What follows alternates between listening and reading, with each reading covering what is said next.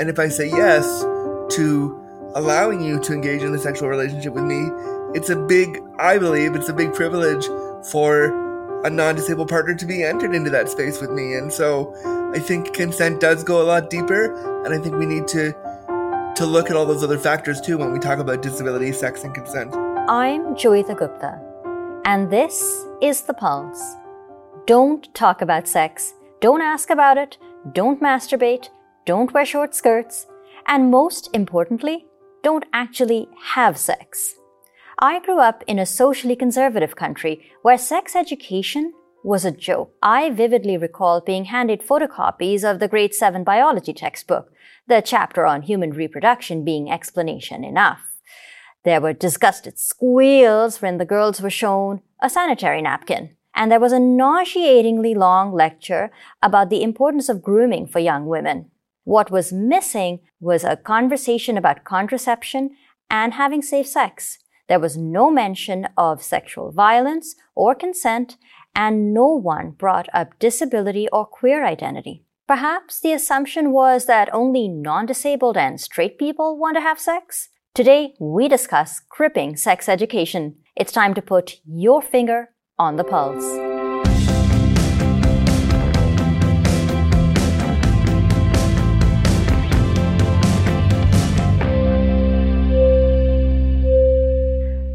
And welcome to the program. I'm Joeita Gupta. In this two part conversation, we'll be hearing about an exciting project which intends to create tools to make sex education disability inclusive. Later on in the program, we'll hear from Chelsea Jones, assistant professor in the Department of Child and Youth Studies at Brock University. But first, a guest who needs no introduction. I'd like to bring in the creator of Disability After Dark and an activist around sex and disability. Andrew Gurza, welcome back to the program. It's nice to have you. Hello, thank you for having me. Andrew, what was your experience with sex education in school? Oh, it's uh, non existent for disabled people.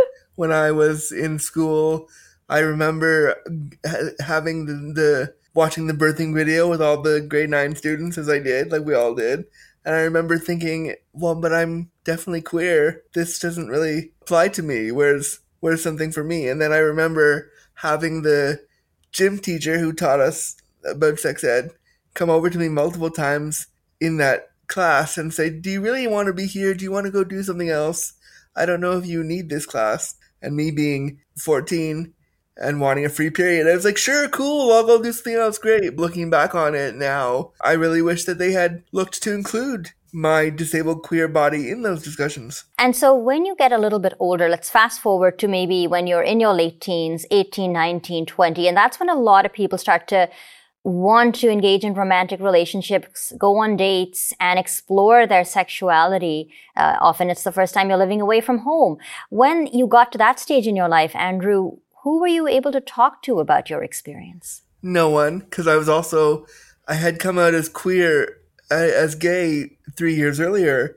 And so I had that label of, of being a, a gay young person around me. And I was like, well, I'm to go explore that. No one can tell me no. I'm to go do all these things that I want to try.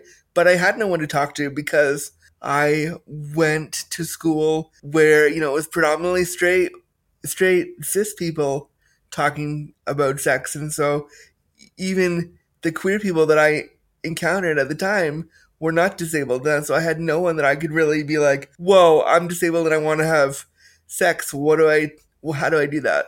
Where do I meet people, even, you know, if nothing else? What were the myths that were swirling around you? Did people just assume you didn't want to have sex or you couldn't have sex? What was happening there? I mean, I wish I could say the myths were in past tense. They're still swirling around today. Mm-hmm. The the myths are, you know, that we can't have sex, that we don't want to have sex, that if somebody were to engage in sexual contact with us, they would have to become our caregiver, they would have to take care of us, they would some people have said if I have sex with you as a disabled person I won't enjoy myself, so why would I? I mean all these this mythology's been around for so long, long before me and it will probably persist long after me because we don't talk enough about sexuality and disability. We don't realize that disability will become a part of all of our stories at some point. So we should be talking about sex and disability now.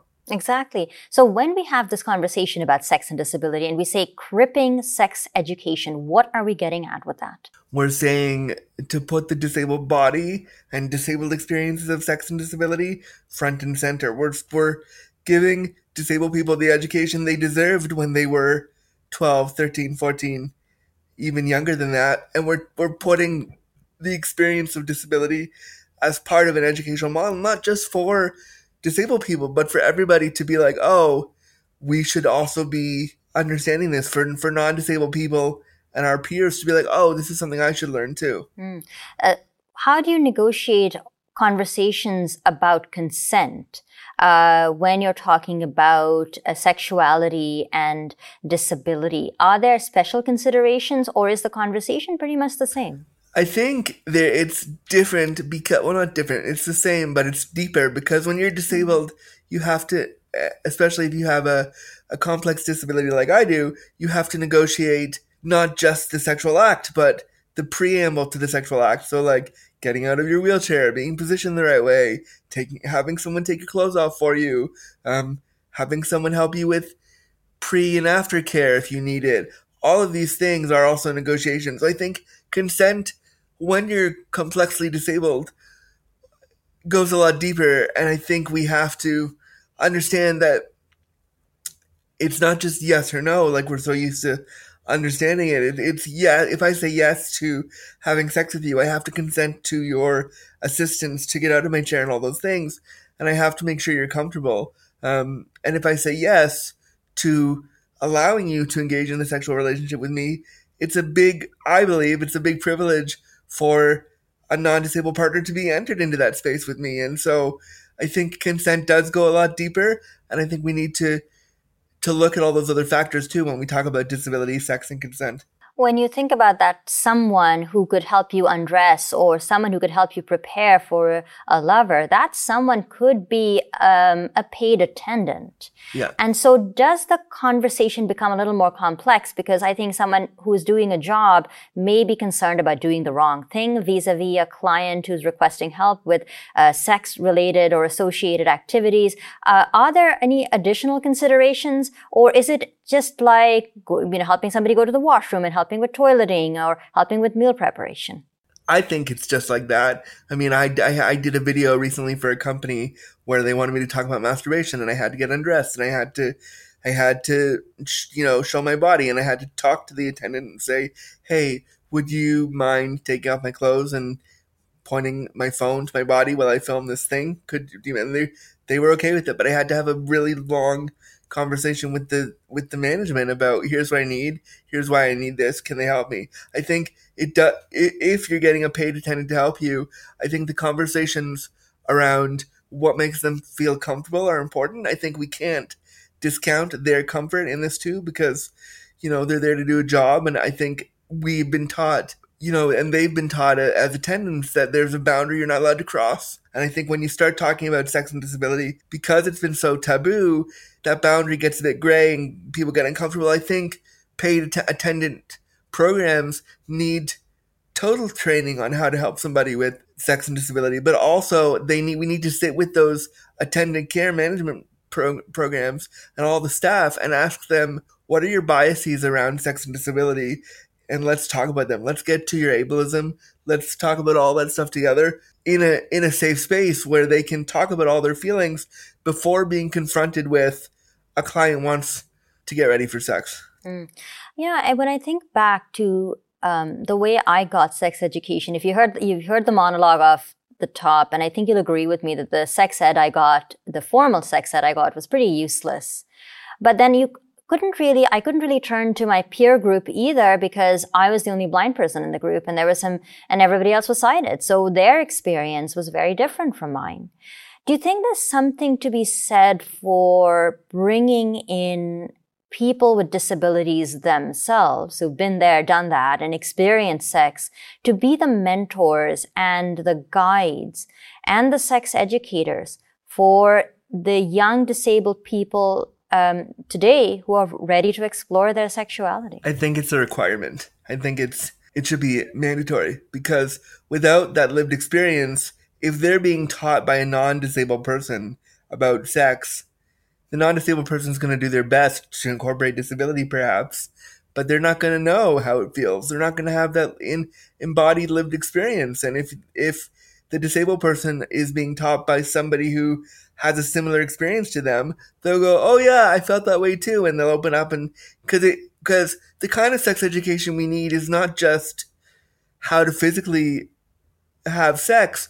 We need it. We need sex education around the emotional components that disabled people encounter when they're trying to have sex. So, what happens if somebody says something ableist to you in the bedroom? How does that make you feel? How do you deal with internalized ableism in the bedroom when you're thinking about your body and thinking about sexuality? This is the kind of sex that we need also on top of how to physically have a sexual encounter. Let's let's play a game. Um, let's pretend that you've uh, somehow acquired a time machine and you can hop back in time okay. and redo your first sex ed class. So here you are, 14 year old Andrew, and you're being told, you know what? You don't need this. Why don't you go have a free period?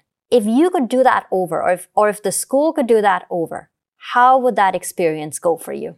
They would say, class, we brought in somebody with a disability today to talk to us about sex. Not sex and disability, just sex. And this would be taught to everyone, disabled and non disabled in the room, so that the, so that the non disabled students could also ask questions about the disabled body, disabled sexuality, so that from a young age they are able to confront their ableism. Because what happens, I think, to a lot of non disabled partners that we encounter later on in life they don't have an education around disability at all, and they've been taught talking about disability or asking questions about disability is taboo. They've also been taught talking about sexuality is taboo. So then you meet somebody that thinks you're attractive as a disabled person, but they have no framework for how to navigate. So I would, if I could go back, I would have the school introduce a disabled person to teach all of us, and then we can all get the same disability centric education that I think we need. Do you think um, when you think about the controversy around sex ed, and you know, I live in Ontario, people have been up and arms about the sex ed curriculum in Ontario. Uh, you know, people got upset because they were talking about LGBTQ issues and changed course and reintroduced an older curriculum. When we talk about sex ed being this really, not that it, not that sex is controversial, but sex ed itself has become such a deeply politicized issue. How confident are you, Andrew, that a disability inclusive sex education curriculum is actually possible in this political climate? Um, I don't know if it is. I want it to be.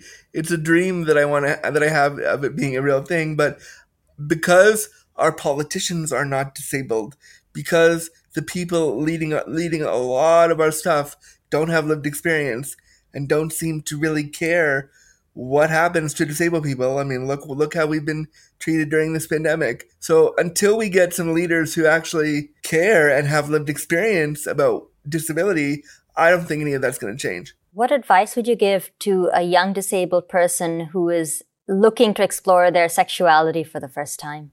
To my younger self, I would say don't go in too fast because you're going to brush up against internalized ableism, you're going to brush up against ableism. All that stuff you've seen in media about what it's supposed to be like is not going to be the same because they're not talking about disabled people.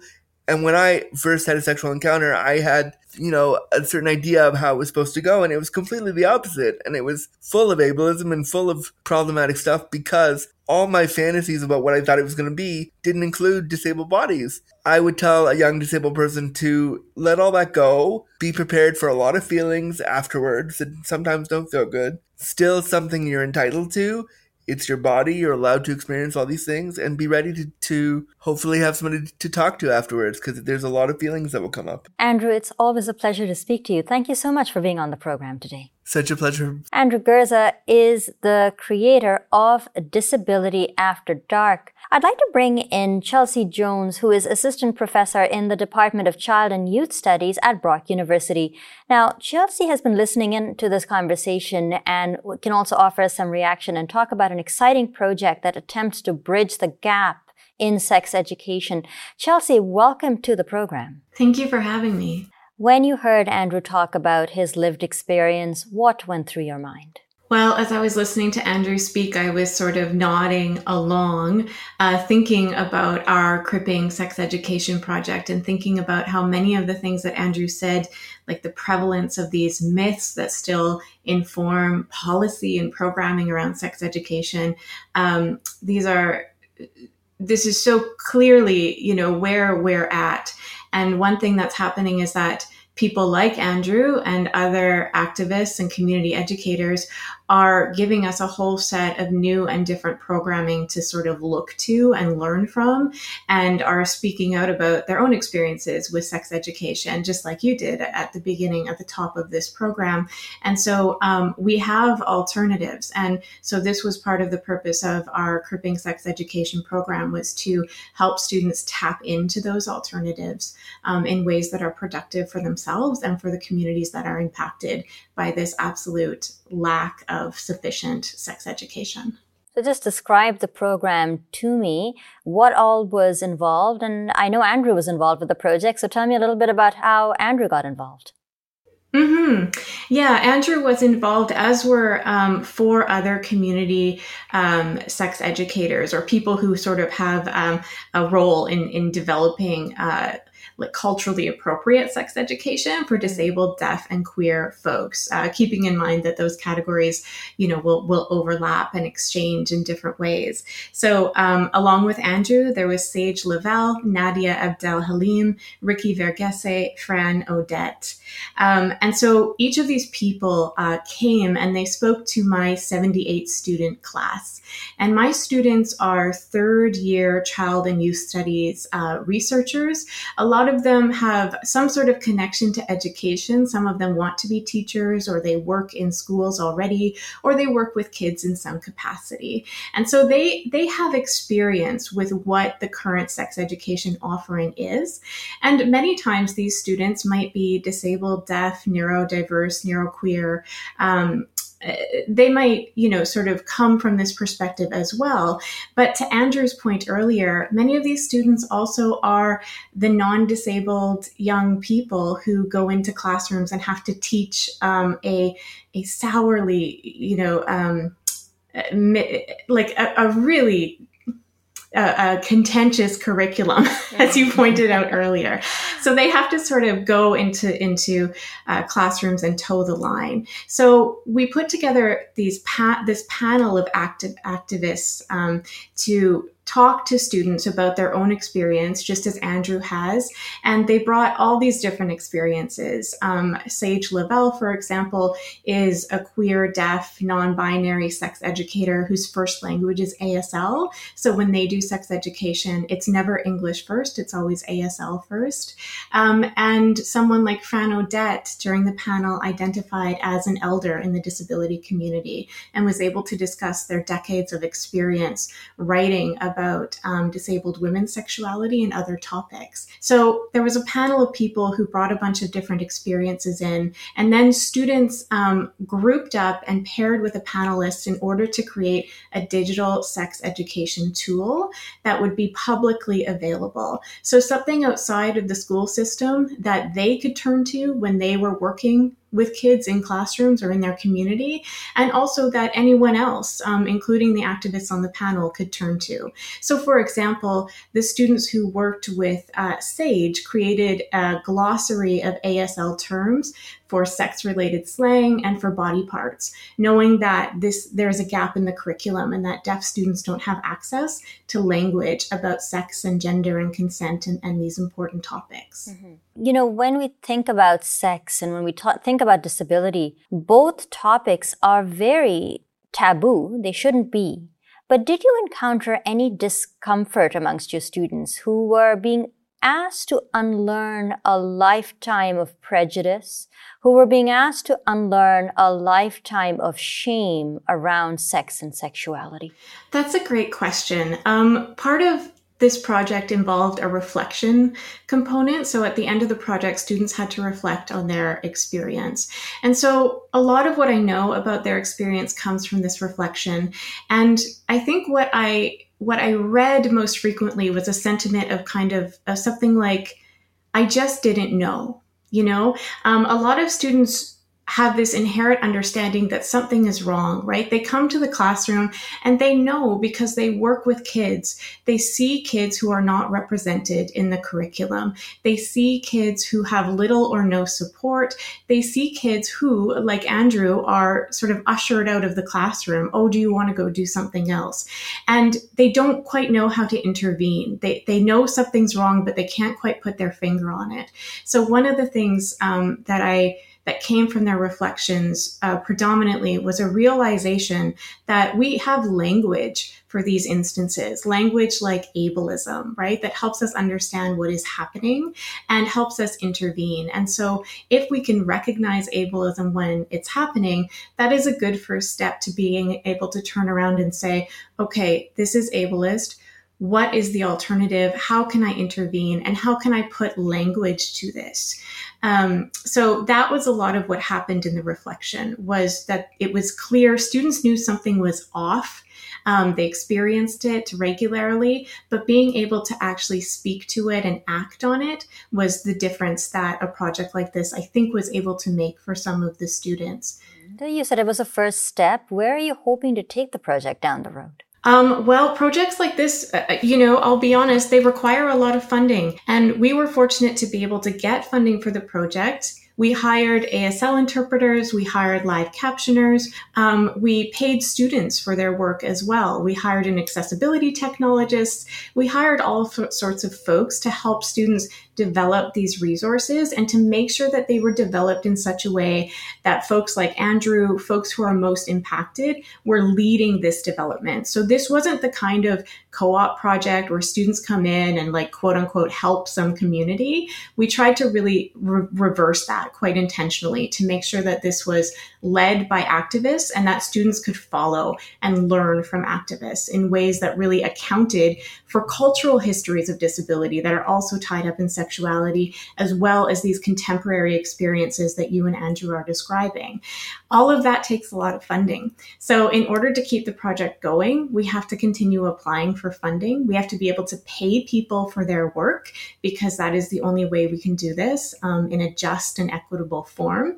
And so, in order to keep the, the project going, um, we have to spend a few years developing new funding applications and, and sort of relaunch in, in new ways. So that's what it's that's what it's about. Access costs money. And I think that people um, don't realize this or don't consider it. But um, this kind of work, um, it is it is important and it is costly. And so um, the first step in sort of carrying this forward is making sure that we can acquire the funds for it. It's a great point. We don't really talk about how much money and time and effort goes into a project like this or any sort of accessibility, disability related project. Just as we're talking, we have a few minutes left. I don't want to make the conversation solely about people with physical disabilities. And I want to ask you if during the panel there was some discussion that came up about the particular challenges around sex and sexuality facing those with cognitive or intellectual disabilities. Absolutely that came up. Uh, there's one there was one panelist in particular. I, I, think that this was a concern mentioned by all of the panelists. Um, we made sure that intellectual disability was not forgotten um, or we certainly tried to make sure. Um, but nadia abdel halim is a uh, sex education researcher with intimate experience with intellectual disability. And um, her group in particular paid attention to this. And so they went ahead and they revised some of the current sex education curriculum in order to be uh, written in plain language and presented in plain language so that it was understandable to many different folks. And one of the things that they were really conscientious of is the use of metaphors in sex education, you know, sort of the, the birds and the bees kind of stuff. And one thing that they taught me is uh, they, the student said to me that many many of them in their own sex education experiences had been shown this video. You can find it on YouTube. And it, this was the first I'd encountered it called the tea video. And it's a little animation and, and the, it's a video about consent. And basically the message is, you know, if you offer someone a cup of tea and they say no, you don't go ahead and pour them a cup of tea anyway. You respect their no. And for them, this was problematic because not everyone, particularly people who are identifying as neurodiverse, are going to connect with metaphors, right? So they really identified the importance of speaking clearly and directly about sex and gender and consent and these important topics so that nothing was was left, you know, as a hanging question mark so that kids and young people can understand what they're being told and have a space where they can ask direct and clear questions and use proper, uh, proper sort of the wrong word, but use use the correct words to identify what they need to know rather than relying on sort of metaphors or, or sugared over expressions birds and the bees.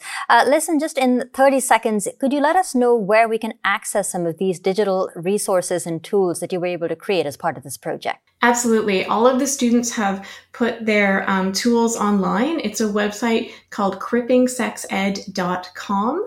And you can also access a um, abbreviated transcript of the panel that Andrew was on in the journal, in the Canadian Journal of Disability Studies. And each of these resources are open access and as accessible as they can be online. Chelsea, thank you so much for being on the program. It was great chatting with you. That was Chelsea Jones, Assistant Professor in the Department of Child and Youth Studies at Brock University. That brings us to the end of our program. If you have any feedback for us, you can write us at feedback at ami.ca. You can leave us a voicemail by calling 1-866-509-4545 and give us permission to play the audio on the program. You can also find us on social media on Twitter at AMI Audio. Use the hashtag PulseAMI, or you can find us on Accessible Media on Facebook.